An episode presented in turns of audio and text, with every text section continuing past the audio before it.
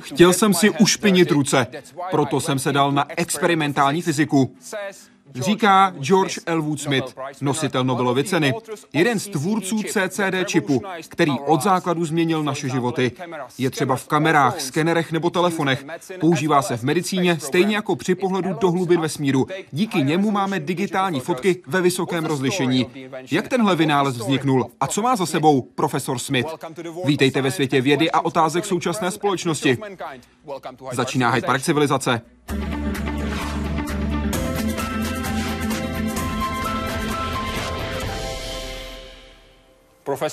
Pane profesore, je mi ctí přivítat vás v Hyde Parku civilizace. Děkuji, že jste přišel. Děkuji za pozvání. Jste rád v České republice? Jsem zde jen několik hodin. Řeknu vám zítra. Proč jste přijel do České republiky? Honeywell má takový program, kde nabízí laureátům, aby hovořili na univerzitách o různých tématech. Já jsem loni přestal přednášet, ale toto mě zaujalo, zejména protože mě platí. To je jediný důvod, proč jste přijel? Tomu se mi nechce věřit. Ne, ne, odmítám věci. Tuto jsem neodmítl. Je něco konkrétního, na co se opravdu hodně těšíte? Ne, ani ne, prostě dívám se na svět kolem sebe. Je to pro mě trvalá radost a mám to rád. Profesor Smith, Profesor Smith je vaším hostem. Seznamte se. Na tomto videu je George Smithovi 840. Zatím ještě netuší, že zařízení, které představuje, mu jednou vynese Nobelovu cenu. Čip CCD vynalezl se svým spolupracovníkem Willardem Boylem před necelými deseti lety v roce 1969. Oba už teď ale správně předpokládají, že využití malé elektronické součástky může být velmi široké. One of the things that makes the CCD unique is its ability to perform specialized functions, such as acting as a camera or as a memory device, which can be used in computers Práce na jeho první jednoduché verzi přitom trvala prý jen zhruba hodinu. Nápad se zrodil v Belových laboratořích v New Jersey.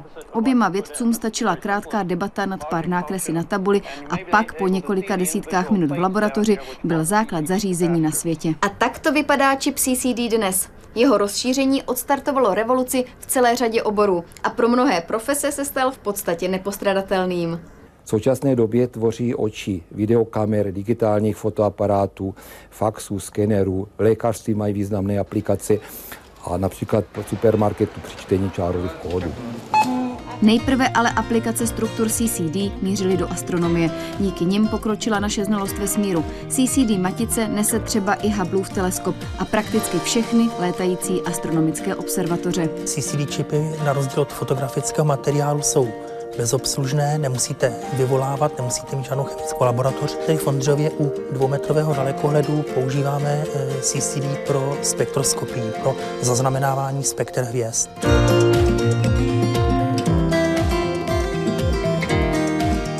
Charged Coupled Device, neboli zařízení s vázanými náboji. Malá součástka, která způsobila velké změny. Její kovové elektrody jsou na křemíkovém povrchu dokonale izolované. Se světelným nábojem pak lze proto velmi dlouho pracovat.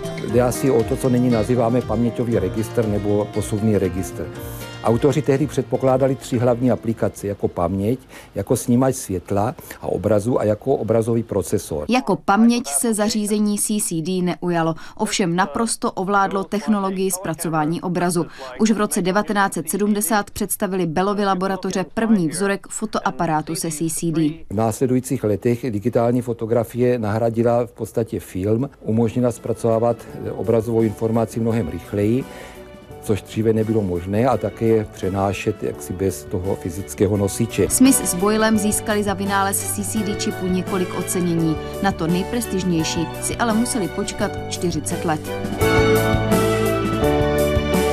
George Smith věnoval CCD velkou část své kariéry, otevřel ale i další fyzikálně zajímavá témata. Po zakoupení počítače Cray se věnoval simulaci polovičových struktur jaksi na fyzikální úrovni A co se týče těch některých dalších zajímavých struktur, tak se zabýval magnetotermoelektrickými jevy a také galvanomagnetickými jevy, kde ta jeho přínosy byly poměrně významné. V bylových laboratořích strávil téměř 30 let a jméno Smith nesou desítky patentů. Veronika Kvaková a redakce Česká televize. První otázka je připravena na webu. Tomáš se ptá, na jakých fyzikálních principech je založena existence CCD snímačů? Jak se fyzikálně činnost CCD popsat? A existují nějaké specifické typy CCD snímačů? Základní věc uh, je, že existuje takový známý fenomen, že když osvětlíte polovodič, uh, tak vznikne náboj, který je proporcionální množství světla, kterým to osvítíte. Uh, A to může být informace. Začalo to, když jsme chtěli vytvořit digitální zařízení, kde by existovalo nebo neexistovalo světlo a potom by vznikl posuvný registr, který by mohl být konkurenceschopný s dalšími registry, které se používaly při nástupu počítačů. Um, Takže funguje to na bázi zobrazovacího senzoru, který se má potom použít ve videotelefonu s využitím staré uh, technologie elektronového paprsku. A bylo očividné, že jakmile jsme vyřešili problém s vytvořením posuvného registru s jedničkami a nulami, tak potom stačilo osvítit tak, aby vznikl náboj a máte ten zobrazovací přístroj. Takže byste řekl, že složitý byl jen ten první krok a pak už to šlo hladce. Ano. Jsou specifické typy CCD čipů? Ano. Já jsem odešel do důchodu uh, v roce 1986 a od té doby nesleduji nejnovější vývoj. A co v době, kdy jste pracoval v Belových laboratořích? Soustředili jste se jen na jeden typ CCD čipů, nebo jste si řekli, ano, chceme udělat hned několik různých druhů? Ne, Bell System tehdy mohl vyrábět pouze zařízení, která se dala využít v rámci Bell systému. Takže jsme nemohli vyrábět nic, co by se používalo v jiných průmyslových odvětvích, jako například fotoaparáty. Tak jsme se soustředili pouze na vytvoření Viticonu pro videotelefon. Potom tento projekt byl zastaven a my jsme přestali pracovat na CCD čipech, protože jsme proto už neměli využití. Jak přesně fungoval videotelefon? Ten projekt začal zhruba v roce 1968, nebo ne? Víte, už předtím, tuším, že poprvé se to objevilo v roce 1939 na světové výstavě v New Yorku.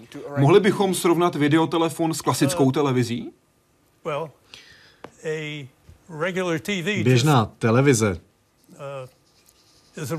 je přijímač, kdežto videotelefon by měl být jak snímačem, tak přijímačem, stejně jako běžný hlasový telefon. Mluvíte na jedné straně, na druhé něco slyšíte. Proč byl tenhle projekt ukončen? Uh, Ze dvou důvodů. Ten první uh, je, uh, že proběhly pokusy v několika městech a bylo zjištěno, že lidé nechtějí se dívat na toho druhého při telefonování.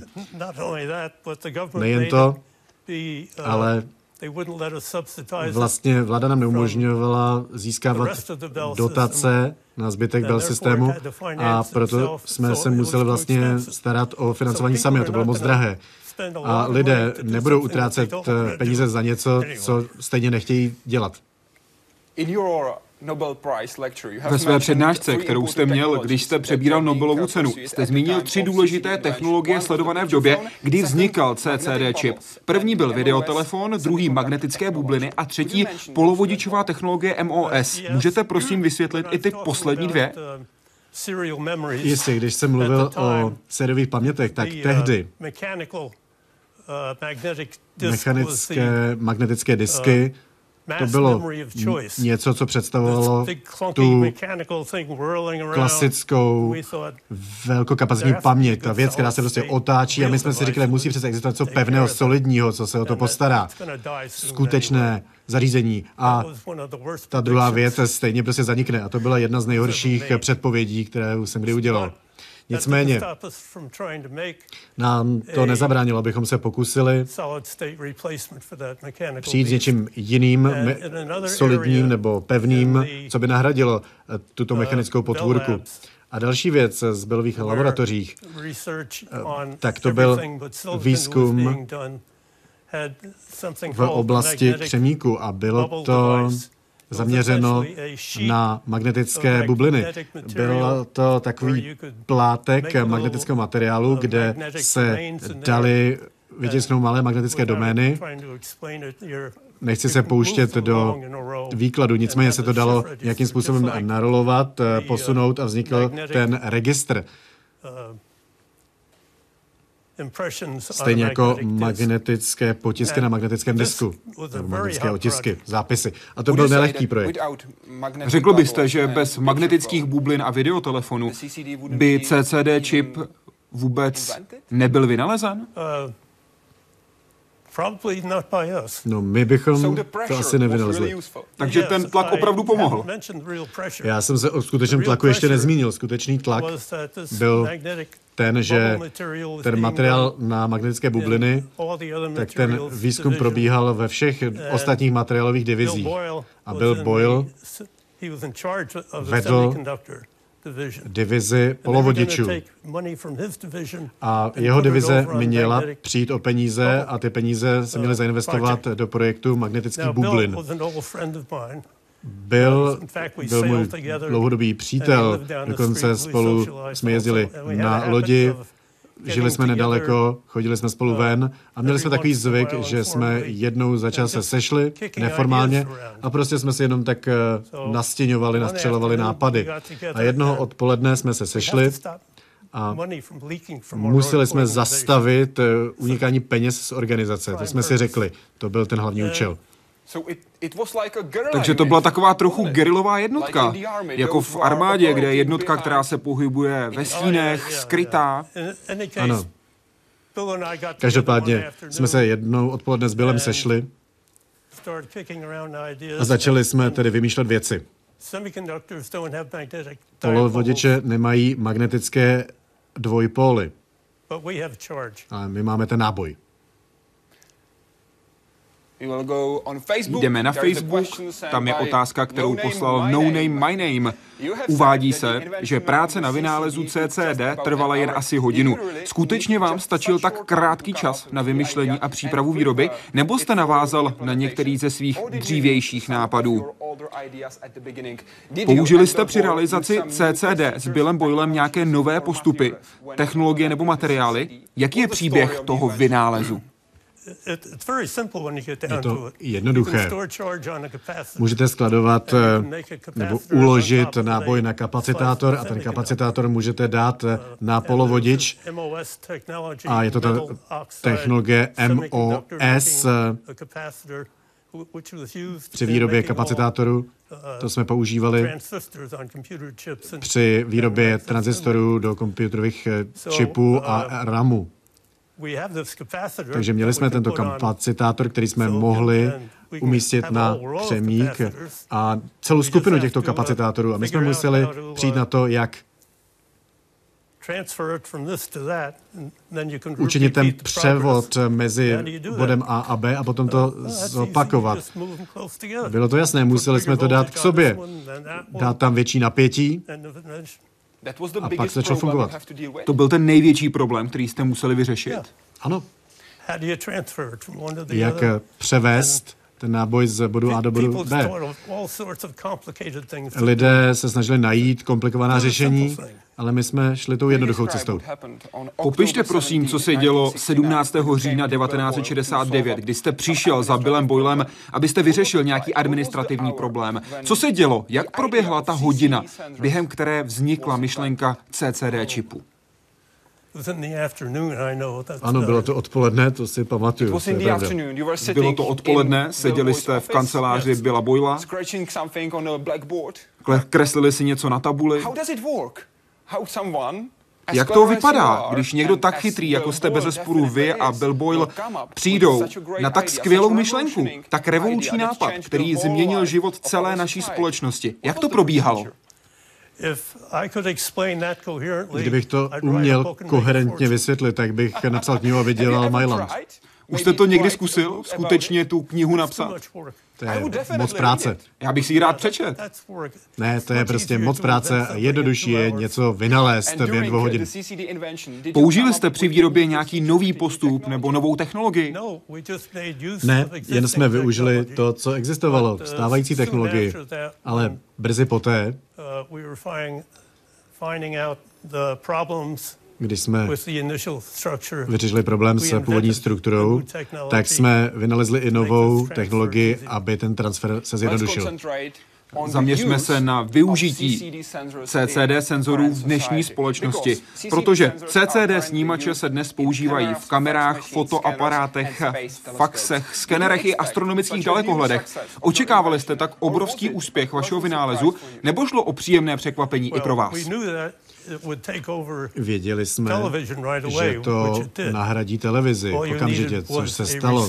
My jsme prostě potřebovali uh, jenom nějaký přijímač, abychom z toho mohli udělat eh, fotoaparát, kterým prostě uh, věci fotíme, tak jsme potřebovali pevnou paměť, na které by se, která by se dala umístit do fotáčku. Nakonec eh, z toho byla flashka, flash memory, eh, flash paměť kterou vynalezl můj kolega, který se mnou dělal v našem oddělení. Jak se jmenoval? Duan Kong. Duan Kong. Are you still in touch? Potkáváte se ještě? Uh, ne, již umřel, takže musím pár let ještě počkat, než se s ním opět popovídám. Tak nejdřív za sto let, prosím, ano? No, to bychom to trochu přehnali. Uh, Ale soustřeďme se na využití CCD čipů v dnešní společnosti. Překvapilo vás, jak moc a také jak daleko se CCD čipy dnes využívají? jsou naprosto nezbytnou součástí řady věcí. Překvapilo vás to? No, ne, ani ne. A ani mnoho dalších lidí to nepřekvapilo, protože hodně rychle se to ujalo, mnoho ostatních společností to přejalo. To je pravda, protože v rozhovoru pro Institut elektrických a elektronických inženýrů jste v roce 2001 řekl, jakmile se lidé mimo Bellovy laboratoře dozvěděli o CCD čipu, způsobili na patentovém úřadě úplnou povodeň patentů spojených s CCD čipy. Ano, to je pravda. Bál jste se, že by vám ten váš nápad mohl někdo ukrást? Ne, protože jsme sepsali velice dobrý patent, ten originální, který byl hodně obecný. A čím třeba navázali? Můžete nám dát nějaký příklad? Vy jste připravil ten základ a co k němu přidali další vědci?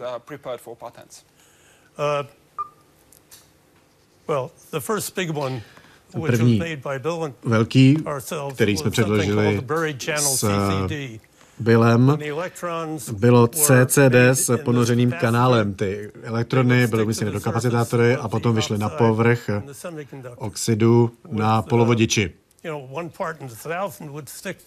Jeden z tisíce se tam uchytil a když máte velké zobrazovací zařízení s více než tisíci pixely, tak eh, když se mezi tím máte pohybovat od jednoho k druhému, tak eh, tam vznikají nečistoty a my jsme tedy museli to nějak eh, zjednodušit.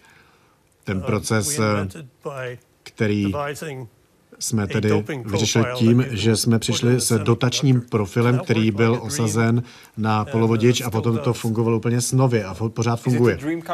Je to pro vás splněný sen? No, ne, splněné sny tak o těch nejdřív musíte hodně dlouho přemýšlet. Otevřeme si další otázku, která je od Michala.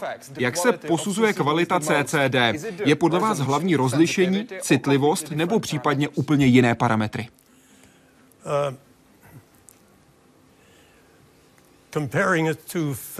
Když to porovnáme s klasickou fotografií, s tou původní, tak se dostáváme ke stoprocentní kvantové efektivitě. V případě CCD každý foton může vytvořit jeden elektron. Na nejlepších filmech potřebujete asi 20 fotonů, které vstupují, aby vytvořili jednu chemickou reakci, kterou můžete použít. Také je to tiché, má to dobrý dynamický rozsah. Celá řada dobrých věcí. Takže klíčová je kvantová výkonnost. Ano, jeden foton rovná se jeden elektron, tečka. Přidáme konkrétní příklad týkající se Hubbleova teleskopu. Můžete porovnat, jak by se lišila výkonnost a efektivita, když by nevyužíval technologii CCD čipů, ale dřívější technologii? U Hubbleova teleskopu jde o to, že můžete snímat CCD obrázky a okamžitě je zasílat zpět na Zem, když to když byste tam měli klasický fotoaparát, tak byste tam museli z toho místa poslat ten film, vyvolat zpátky na Zem. A vy byste potom řekli, a tak tahle fotka nesedí, takže byste museli fotografovat znova. A je to součástí revoluce tady na Zemi, protože můžu vzít svůj telefon, něco vyfotit a okamžitě poslat fotku kamarádovi. No. Plánoval jste to? Ne, tak daleko dopředu jsme neuvažovali. A jste rád, že to došlo takhle daleko? Těší vás to? Ano, jasně. Používáte svůj vynález? Já jsem si první CCD foťák koupil v roce 2003. Really? Opravdu? Ano. Proč tak pozdě? Měl jsem skvělý klasický foťák a to mě uspokojoval. Jdeme na náš web hydeparkcivilizace.cz, kde je otázka od Martiny. Používají se CCD snímače i na kosmických sondách? Pokud ano, máte představu, kam nejdál se váš vynález dostal? Uh, yes. Ano. Um, I was asked to give a talk Měl jsem požádán, abych uh, přednesl přednášku na astronomické konferenci a tak jsem si to musel trochu nastudovat. Skutečně bylo to hodně revoluční a co mě zaujalo, bylo, když za mnou přišel jeden student a řekl mi, hodně jste nám zjednodušil život. Můžeme pouze určitý čas strávit na teleskopu a museli bychom skutečně pořizovat hodně snímků a další věcí. A teď nám stačí, že prostě zamíříme ten teleskop, uděláme obrázek a máme práci hotovou. A teď můžete strávit pak celou noc prohlížením těch fotek. Víte, kam až se CCD čip teď dostal? Jak daleko je od Země někde ve vesmíru? Víte, jak je uh, daleko? No, ne. To je těžká otázka. A hlavně o to ani nejde, protože ono vlastně uh, se snímá to, co se děje na čočce. Míla se ptá, Váš kolega Bill Boyle tvrdí, že uspokojení z práce na CCD přišlo, když vozítka z Marsu začala vysílat první fotografie. Prožil jste nějaký podobný moment uspokojení i vy? Nevím, kde na to kdo přišel. Určitě to není pravda, protože on měl velkou radost hned na začátku. A zažil jste vy nějaký okamžik, o kterém byste řekl, tohle je zlom? Vím, že tohle byl velký krok dopředu. Ano. Když jsme poprvé experimentálně uh, viděli, že jsme toho schopni, že to dokážeme, a potom jsme udělali osmi bitový skenovací lineární přístroj, je to něco jako fax, a Získali jsme první fotografii tímto způsobem. Bylo to něco hodně hrubého. Osmibitový sken. Máte tu fotku schovanou? Zveřejnili jsme to. Takže je to k dispozici. Jak dlouho to trvalo, než jste se dostali od prvotní myšlenky až k tomu úspěchu, k prvním osmi bitům? Trvalo to trochu déle, ale první CCD čip, který jsme realizovali, bylo po několika týdnech pouze, což bylo opět velice hrubé. Bylo to několik destiček na křemíkovém čipu a byly tam do toho drátky zavedeny. Ale to fungovalo. Ano. A jak jsme to začalo, tak jsme měli radost. Pojďme na Facebook. Martin Němeček. Váš kolega Bill Boyle se věnoval kosmickému výzkumu a práci pro NASA. Lákalo toto odvětví i vás a je vám líto, že CCD nestihl přistání na měsíci v rámci programu Apollo? Z vědeckého hlediska to, že fotíte vesmír. Jeden kolega, Tony Tyson z Bell Laboratories, vlastně osadil první CCD čip na konec teleskopu. A myslím, že to vlastně bylo poprvé, kdy se experimentálně použilo a dokázalo se to, že existuje temná hmota. A myslím si, že to bylo skvělé. A byla to pro vás třeba motivace přidat se k tomuto výzkumu, zaměřit se také na vesmírný program? Jak jsem řekl, když byl zrušen projekt videotelefonu a projekt CCD, tak jsme se prostě posunuli k něčemu dalšímu. Další otázku poslala Karolína Dobrá. Pracoval jste v Bilových laboratořích. Poznal jste tam také nějaké další nositele Nobelovy ceny za fyziku. Jaký s nimi máte nejsilnější zážitek?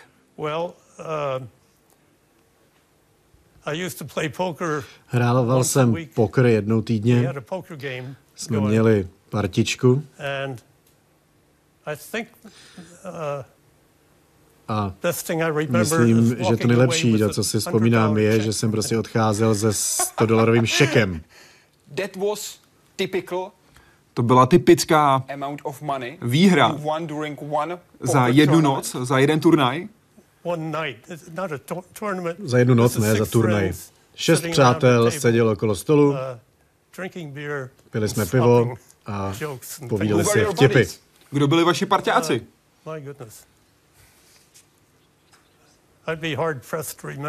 Těžko si vzpomenu na to jména. Získali někteří z nich také no, Nobelovu cenu. Ne, uh, i když jeden uh, laureát Nobelovy ceny, William Shockley, byl jeden z těch, kdo vymysleli, uh, vynalezli první tranzistor.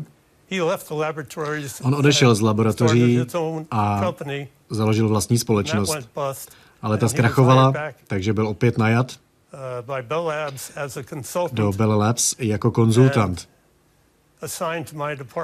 A měl pracovat v mém oddělení, takže já jsem tedy byl jeho šéf. A nikdy jsem nepotkal nikoho s větším egem během svého života. Co to znamená? Co to znamená? Můžete nám dát nějaký příklad? No nikdy se nemýlil. Měl jsem dalšího vynikajícího kolegu ve svém oddělení. Uh, a on se takhle jednou sešel s Shocklim a začali vymýšlet eh, nějaké uh, teorie kvantové mechaniky. A Shockley přišel s něčím, co považoval za skvělou věc. A protože pracovali spolu, tak řekl, Carvel, vy napíšete ten dokument, nebo napíšeme ten dokument a zveřejníme to a uvedeme obě naše jména. A Carvel řekl, já to nechci zveřejnit, protože to prostě je špatně. Jak to dopadlo? Publikovali jste to nebo ne? Viceprezident nám řekl, protože to byl Shockleyho kamarád, abychom to předložili před Physical Review a oni to přijali. Mělo to úspěch? Už jsme o tom nikdy neslyšeli.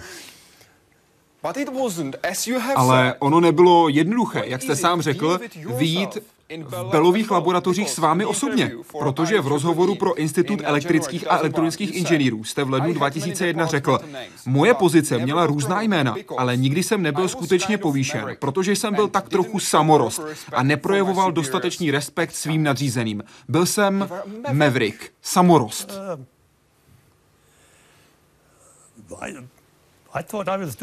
Já jsem si vždycky myslel, že já jsem v pořádku, že všichni ostatní jsou mimo.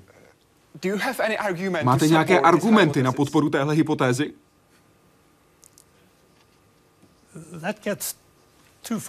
Víte, to už se hodně dotýká mého ega, takže radši neodpovím. Dobrá, jdeme na Facebook, píše Vladimír Mařík. Co bude další krok po CCD čipech? Co je nahradí? Well, it may not Možná to nebude oblast CCD, uh, ale v současnosti vlastně CCD tlačí na ty základny toho, co můžete dosáhnout, když chcete pořizovat fotografie. Nicméně je zde jedna věc, kterou můžete udělat, a sice měřit energii fotonů, které přicházejí vlnovou délku. A abyste to mohli udělat, uh, tak musíte tam před to přednastavit filtry když chcete mít eh, jen ten paprsek modrých fotonů, tak musíte vlastně ty ostatní směrovat jinam. Je tedy třeba vymyslet něco, co všechny ty fotony změří tu jejich energii, stejně jako jejich umístění pozici. A hurá, Heureka, máte další Nobelovku. Je někdo blízko? To si nemyslím. Byl byste vy rád blízko? Přemýšlel jsem o tom a znovu přemýšlel a ani náhodou. Když mluvíme o možných budoucích krocích ve vědě, je podle vás něco, na co se nikdo nezaměřil a přesto by to stálo za to? Nějaká malá díra na trhu? To, co jsem zrovna popsal, si myslím, že to by bylo něco hodně důležitého. Před pár lety jste zmínil molekulární technologie jako takovou neproskomanou oblast, která má potenciál. Věříte tomu i v roce 2013? Uh, Víte, to pokrývá celou řadu věcí. Někdo se mě zeptal na tuto otázku a musel rychle odpovědět. Dobře, ale obecně. Je to skutečně jen první rychlá odpověď? Nebo je to skutečně možnost, možná šance pro mladého, chytrého vědce? Jestliže se chcete podívat do budoucnosti, tak jedna z nejdůležitějších věcí je vyvinout dobré chladící zařízení. Když můžete schladit levně a ve velkém na téměř absolutní nulu, tak dojde k různým úžasným fyzikálním jevům. Bylo něco, na co jste se chtěl zaměřit, nějakou oblast výzkumu, ale už na to prostě nebyl čas? No, Ani ne. Můj mozek funguje v takovém pohotovostním režimu. Dělal jste vždycky to, co jste dělat chtěl? Ano, většinou. Co to znamená většinou? Nikdy jsem uh, třeba nechtěl pít uh, pomerančový džus jako dítě, ale stejně jsem musel. Ale s tím jste si poradil a stal se respektovaným vědcem. Ano. Bylo to díky pomerančovému džusu? To byl jenom příklad, eh, horší byly všechny možné další recepty. Facebook a otázka, kterou poslal Jack Hope. Máte registrovány desítky patentů. Kterého z nich si ceníte nejvíc? Je to CCD, nějaký jiný vynález v oblasti polovodičů, nebo něco úplně jiného?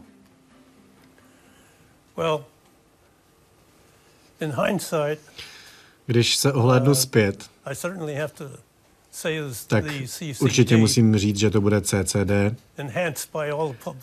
díky veškeré té reklamě, které se tomu dostalo. Máte 31 patentů. K ním jste řekl, že některé se povedly, ale daleko častěji vybouchly. Jaký je poměr?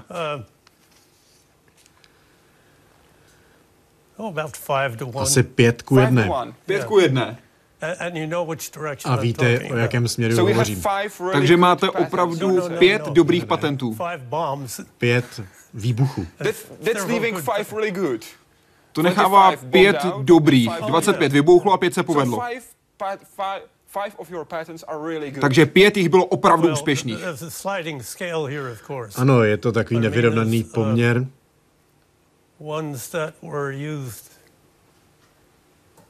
Některé se použily v komerčních produktech.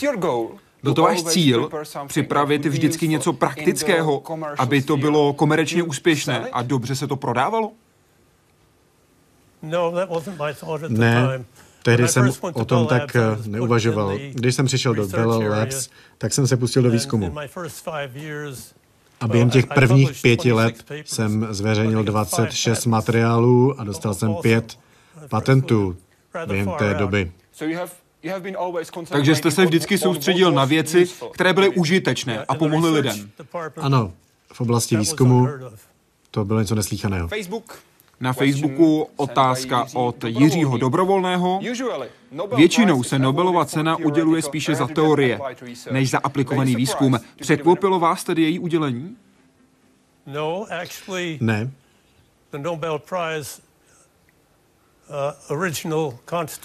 Původní charta Nobelovy ceny hovoří o tom, že to musí být experimentální. A je to skutečně udělováno za experimentální výzkum? Einstein získal Nobelovu cenu za fotoelektrický výzkum, který provedl a ne za teorii relativity, to je hodně vzdálené. A otázka, která se týká vás osobně, je, jak jste reagoval, když jste se dozvěděl, že vám výbor udělil Nobelovu cenu. Pojďme si to poslechnout. Good morning. Uh, may I speak to George Smith, please? Speaking. Well, hello. My name is Adam Smith. I'm calling from the official website of the Nobel Foundation in Stockholm, Sweden. Oh my goodness. Have you heard the news that you have, uh, it has just been announced in Stockholm that you have been awarded this year's Nobel Prize in Physics? No, my goodness. well, I'm very pleased to be the person to uh, tell you the news. Oh, thank you. I, am amazed. Um, let's see, myself and Bill Boyle, I guess? Exactly. Yourself and Bill Boyle, and then also Charles Cow for his work on optical fibers. Oh, very good. I'm sure that the, the Swedish Royal Academy will be phoning you very, very shortly. Um, I gather that they have been trying to reach you already, so perhaps. Yes, I got up, but by the time I got to the telephone, they had hung up. That's why I'm awake now. Okay. Do you recall this conversation? Vzpomínáte si na tenhle telefon? Ano. Jedna věc tam chybí.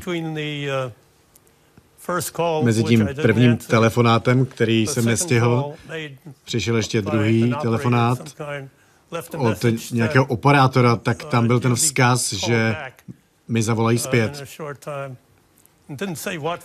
Neřekli proč, ale bylo to se švédským akcentem. Takže se mi rozsvítilo.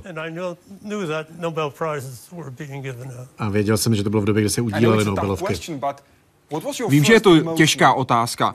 Když se ale podíváte zpátky, jaký první pocit se vám teď vybaví? Jak byste teď popsal svůj první pocit v okamžiku, kdy jste zvedl telefon a slyšel právě jste získal Nobelovu cenu?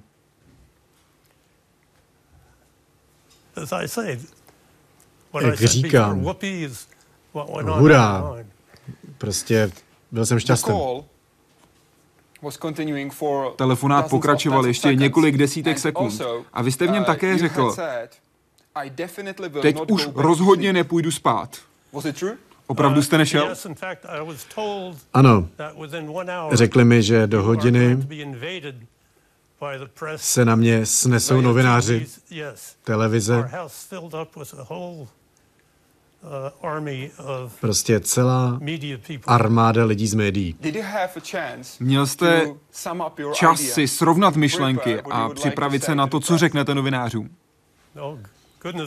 Ne, pane bože, ne. Když si vzpomenete na ten úplně první den, kdy jste byl nositelem Nobelovy ceny, co se vám vybaví? Je to jen ten tlak novinářů? Ten první den to byl přesně tak. Web a otázka od Romany. Jak jste se k fyzice a vědě obecně dostal? Měl jste štěstí na dobré učitele ve škole? Uh, Když jsem vyrůstal, uh, tak jsem chodil do tří základních škol a pěti gymnázií nebo střední škol po celé zemi. Jak to? Uh,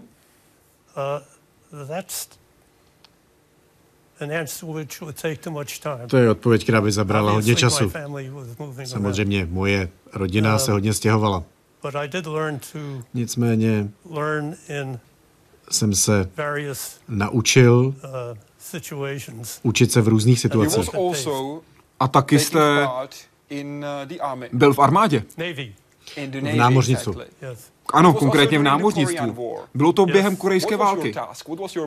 Na čem jste pracoval? Jaký byl váš úkol?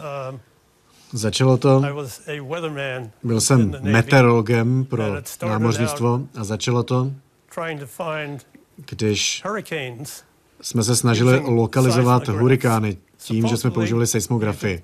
Protože teoreticky můžete lokalizovat hurikán,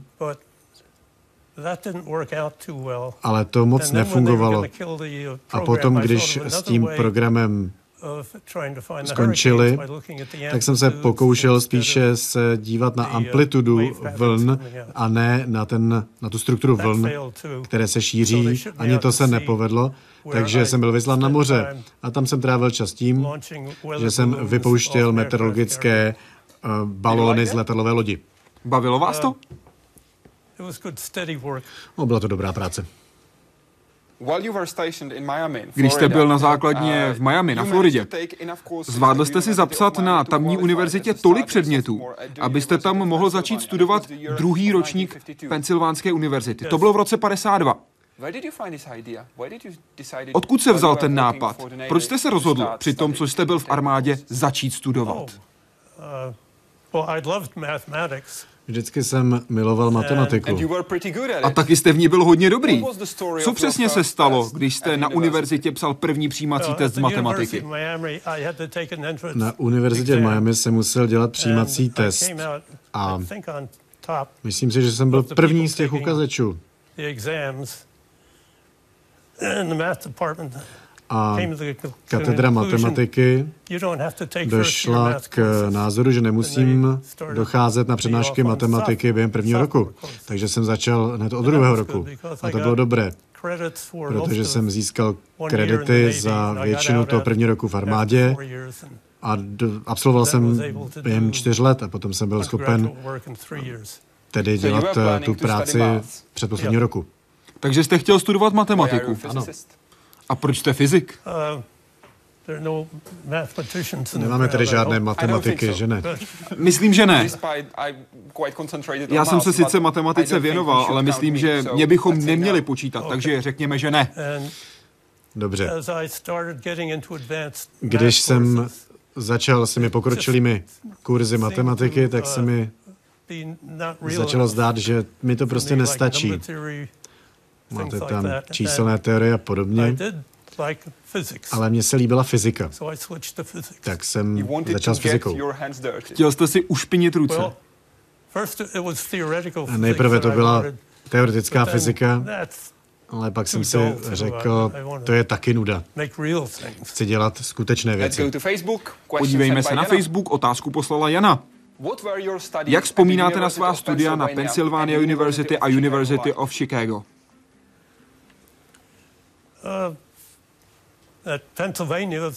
Na Pensylvánii to byly běžné univerzitní hodiny. Samozřejmě, když jsem mohl, tak jsem navštěvoval pokročilejší kurzy. A v Chicagu, tak tam jsem měl velké štěstí,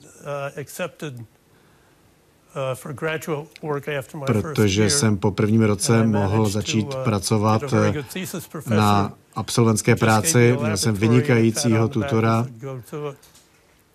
který mě prostě vzal do laboratoře, poplácal mě po zádech a řekl, tak můžeš začít. A já jsem získal titul za čtyři roky, což tehdy bylo dost rychle. V posledním roce jsem získal stipendium od Bell Labs. A chodí to tak, že kdokoliv od nich získá stipendium, tak mu potom nabídnou i práci. A to byl i můj případ. Já jsem se nezajímal o jiné společnosti nebo o univerzity. Měl jsem silnou nabídku z Kolumbijské univerzity, ale Bell Labs mi nabídli dvojnásobný plat. Držíte rekord v délce dizertační práce na oddělení fyziky Chicagské univerzity. Kolik stran jste napsal? Uh, čtyři a půl stránky, ale v průběhu let se to zredukovalo na dvě stránky, kdykoliv vyprávím ten příběh. Takže čtyři a půl strany, tak to přesně bylo, to je ten pravdivý příběh. Ano, bylo to zveřejněno ve Physical Review v tom jejich formátu. Uh, Takže já jsem vlastně díky tomu uh, nemusel psát 100 stránkovou minimálně doktorskou práci. U nás v České republice se často diskutuje o tom, kolik stran by měly být dizertační nebo jiné absolventské práce na vysokých školách.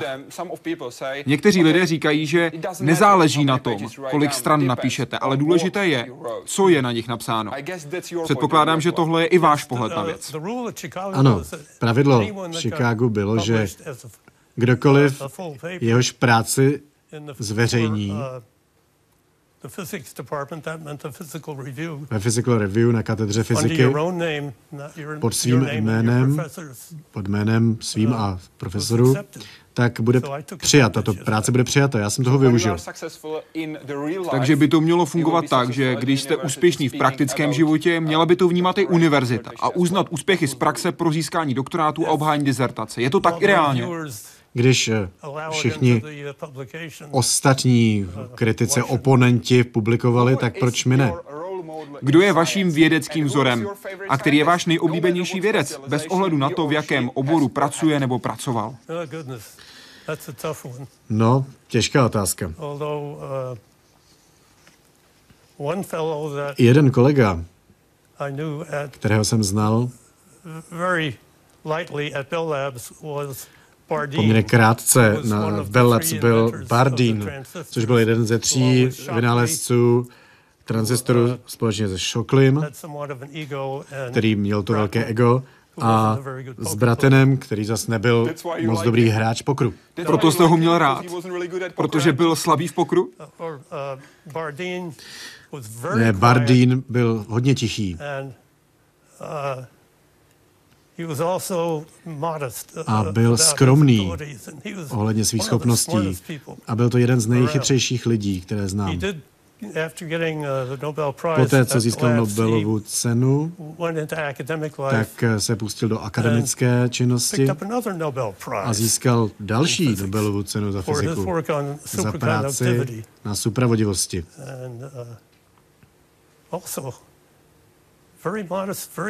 Skutečně velice dobrý člověk, hodně chytrý, ale skromný.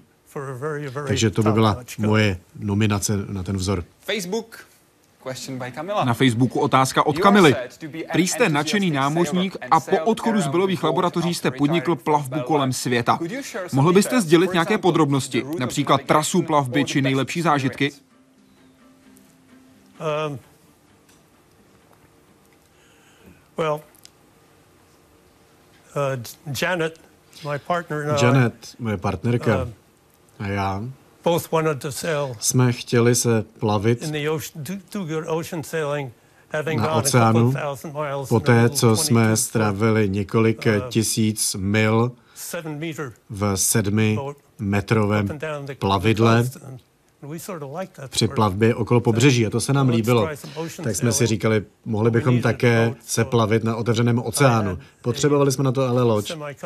Tak jsem si nechal skonstruovat loď právě za účelem plavby na otevřeném oceánu.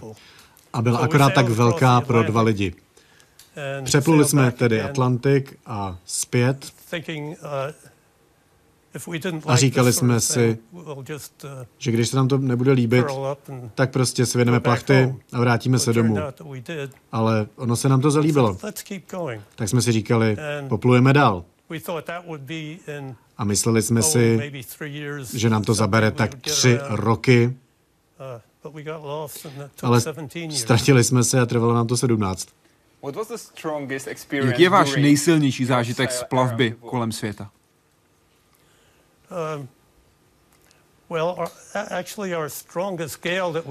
Nejsilnější bouře, kterou jsme kdy zažili, a že jsme jich zažili ještě předtím, než jsme se vrátili domů, tak ta nás zastihla při první plavbě přes Atlantik. Bylo to v severní části, kde skutečně ty bouře jsou zlé. A říkali jsme si, tak taková hruza to nebylo, tak jsme pokračovali. Kde je teď vaše loď Apogee? Mám ji ukotvenou za svým domem. Pořád ještě plachtíte? Uh, no, ne, už ani ne. Apogee jsem použil jen několikrát za posledních let. Víte, je mi 83. Důležité je, jak starý se cítíte být. To ale tak úplně nesedí s mým skutečným věkem. Ale tak to přece má být, nebo ne? Jak starý se cítíte? Já bych vám 83 nehádal. Uh, když o věcech přemýšlím, tak jsem stále mladý. Ale když se snažím vstát uh, ze země, tak prostě léta mě dostala. Pořád tam na vás čekají. Kdy jste si koupil svoji první loď? Uh, Když jsem absolvoval, tak jsem jel non-stop uh, z Chicaga na pobřeží Jersey. A když jsem se prospal, tak eh, jsem vstal a koupil malou třímetrovou loď, plachetnici. To byla má první zkušenost, prostě jsem do toho skočil rovníma nohama. Byl to váš dlouholetý sen? Ano. Ale myslel jsem na to le- řadu let. Proč jste si vybral právě tuhle loď? Tu malou? No, protože to stálo akorát 100 dolarů. Měl jste ní jedinečný vztah, protože to byla vaše první loď, navíc opravdu unikátní? Ano, pořád bych ji měl, kdyby ji neunesl uh, hurikán a nerozbil ji o telefonní budku. Hmm. To je škoda. Smutný příběh. Mm-hmm. Prostě potom si musíte koupit novou loď. Tak to funguje. Takže plánujete další výšky na moře. I když pořád tu plachetnici mám ukotvenou. Takže na vás čeká. Ano. Vždycky připravena. Ano. Pane profesore, fotíte rád? Pokud ano, tak na klasický film nebo CCD čip? V dnešní době samozřejmě uh, CCD čip. Pořád mám tu, ten první um, fotoaparát CCD, který jsem si koupil, ale vzhledem k tomu, že jsem si uh, vždycky sám uh, fotografie vyvolával z klasického filmu, CCD jsou daleko jednodušší. Co byste označil za váš sen? O čem teď sníte? dožít se 84 let. Doufám, že to bude ne 84, ale alespoň možná 184 a to minimálně. Víte, rok po roce. Netlačme na to. Doufám, že budete pořád tak mladý, jako jste teď. A že budete pořád stále mladý na to, abyste mohl obeplout svět. Moc vám děkuji za návštěvu. Děkuji za pozvání. Profesor Smith byl vaším hostem. Těšíme se na vaše komentáře na našem webu hydeparkcivilizace.cz nebo také na našem Facebooku. Děkuji, že jste byli s námi.